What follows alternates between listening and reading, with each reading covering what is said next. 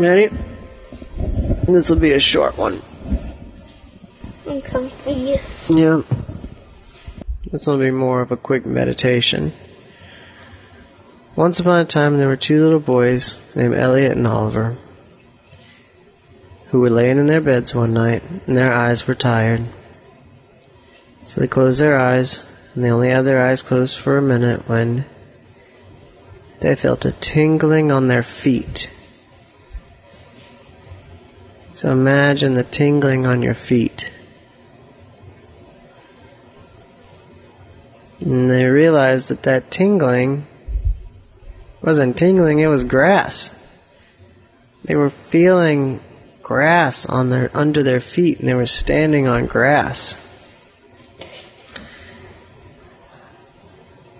And they realized they were walking. And they were just all they were, they weren't even their eyes weren't even open. They were just concentrating on how that felt to walk in cool grass. You know, it's kind of nice and pleasant. And then their, they didn't feel a need to open their eyes, and they still had their eyes closed, and they heard some water trickling nearby. And they felt so peaceful. They didn't feel like they needed to open their eyes still. They just listened to the water trickling, felt the grass under their feet, and a wind blew over them.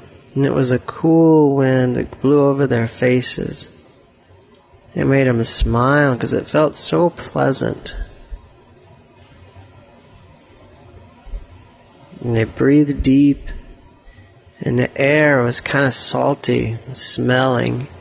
Even kind of tasted when they smelled. It's a salty, but a pleasant salty.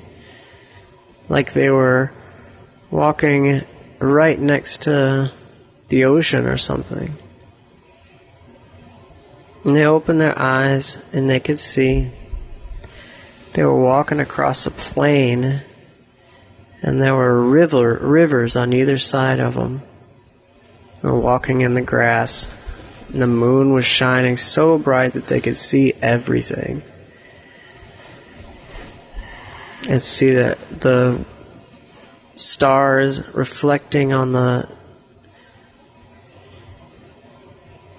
the light waves of the rivers, or the the light waves of the streams nearby,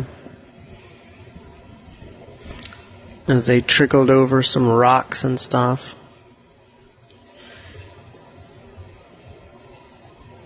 So they kept walking, and now that their eyes were open and they could see, was a very pretty and pleasant landscape that they were walking on.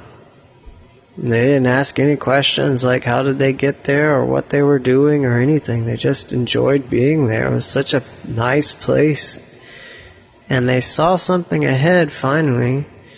There was a little hill that went up a bit. And there was a stone platform. It had something on it. And Elliot said, "Come on, Oliver, let's go see what's on that." So they started walking on the grass, slowly up the hill.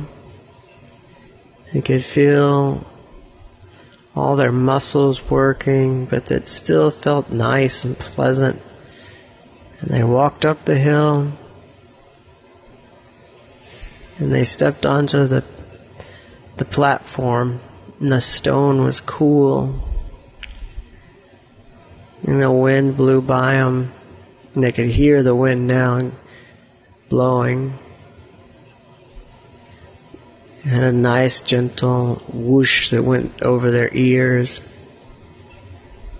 So they climbed the stone steps. There was steps that had to go up to get to the the platform where it was flat. And they could see when they got up to the top of the platform, they could see it was a lot bigger than it looked from when they were walking up the hill. It was a big round platform like a stage. Right in the middle of it was this very distinct pedestal, which is like a column, and it was made of marble, like someone had carved it and set it there. And it looked like it had something on top of it, and they walked over to it. And Oliver said, "What is that?" And the other said, "I don't know." And it was like the moonlight was shining right on top of that.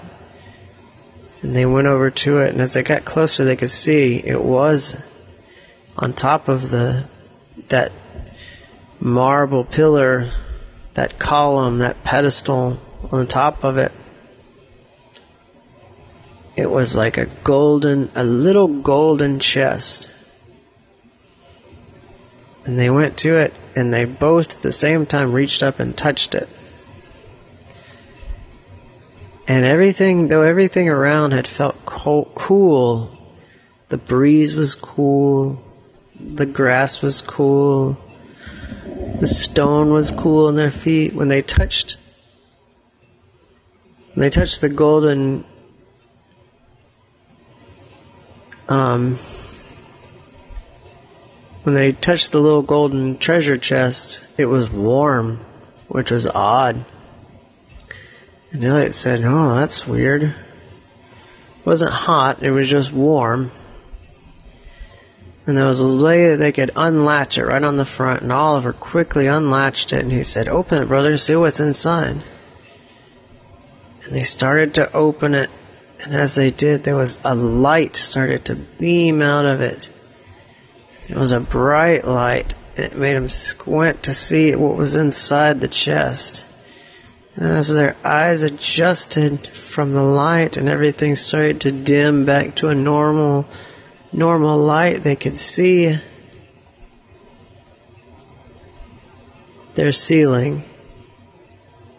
And they were laying in their beds. And Elliot said, "Oh, man." And Oliver said, what, what was in the chest? And Elliot said, "I don't know." And Oliver said, "We have to find out." And Elliot said, "Well, how do we do that?" And Oliver turned over, and he closed his eyes real tight, and he tried to go to sleep. And Elliot said, "Oh."